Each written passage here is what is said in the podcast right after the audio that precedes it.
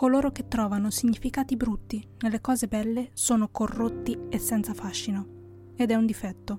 Spiriti raffinati sono coloro che trovano significati belli nelle cose belle. Per loro c'è speranza. Un saluto a tutti i lettori. Io sono Irene Riderelli, scrittrice, blogger e lettrice appassionata. E questo è Nei Libri. Fin dalla prefazione, Oscar Wilde ha dimostrato il suo innegabile talento come scrittore. Ho preso la citazione di qui sopra direttamente dall'introduzione di Il ritratto di Dorian Gray. L'ho scelta perché credo che con poche parole descriva il nucleo del libro. Se siete curiosi di saperne di più su questo capolavoro, ma soprattutto se volete confermare se questo romanzo merita la sua fama, continuate ad ascoltare la puntata di oggi. Dorian Gray, il protagonista, è un giovane estremamente bello. Per immortalare il suo aspetto commissiona Basil Hallward di dipingere il suo ritratto. La richiesta di Dorian di farsi fare il ritratto non è altro che una dimostrazione del suo egocentrismo e lo manifesta subito dopo che Basil gli mostra il ritratto finito. Mentre osserva il risultato del lavoro di Basil, Dorian dice che darebbe qualsiasi cosa per far invecchiare e appassire il dipinto al suo posto, così che lui possa rimanere per sempre giovane e bello.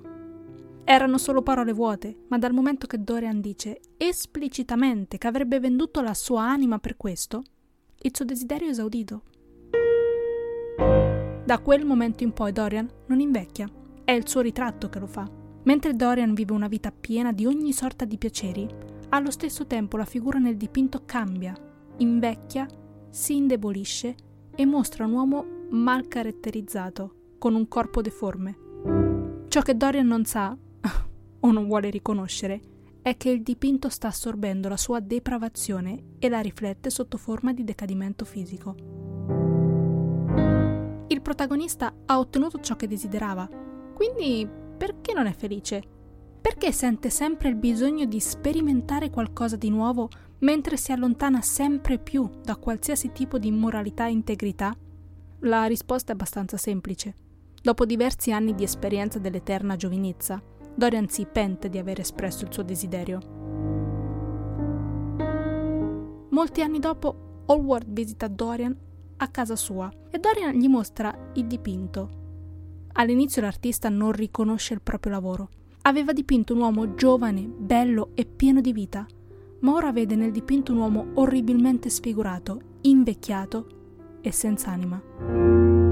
A poco a poco Basil si rende conto che il dipinto è una rivelazione della natura dell'anima corrotta di Dorian. Guardando il suo ritratto, Dorian sente l'odio turbinare dentro di lui, prende un coltello e pugnala ripetutamente Basil, come se fosse il responsabile della sua disgrazia. Non molto tempo dopo, completamente disgustato dalla sua vita e dalle sue azioni, Dorian decide finalmente di distruggere il ritratto, certo che la vita gli darà una seconda possibilità. Quello che non sa è che distruggendo il dipinto sta distruggendo se stesso. Quando cerca di pugnalare il dipinto, il coltello passa attraverso il suo cuore invece della tela.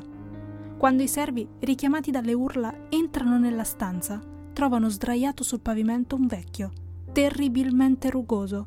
Se non fosse stato per gli anelli che l'uomo indossa, non avrebbero mai riconosciuto quella persona come il loro padrone. Quando alzano lo sguardo, vedono il ritratto di un giovane ed estremamente bello Dorian Gray appeso al muro. Penso che dopo aver letto il libro possiate capire perché questo romanzo ha ricevuto così tante critiche quando è stato pubblicato nel 1891 e perché Oscar Wilde ha scritto quella prefazione in cui parla della moralità e immoralità, della critica e della libertà di espressione dell'artista. All'epoca i critici vedevano Dorian come nient'altro che un personaggio immorale.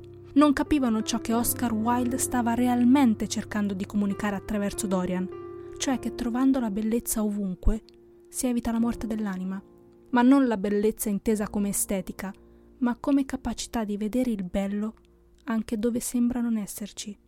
Il solo fatto di poter catturare la bellezza, anche solo per il nostro bene, ci assicurerà l'immortalità. È un vero peccato che un tale capolavoro non sia stato acclamato all'epoca come avrebbe meritato. Personalmente credo che ciò sia accaduto perché molte persone erano più concentrate a reprimere la vita privata di Oscar Wilde piuttosto che riconoscere il suo immenso e puro talento. Chissà se saremmo mai stati capaci di apprezzare Wilde se fosse vissuto oggi. Non lo sapremo mai. Come sempre, ci vediamo la prossima settimana.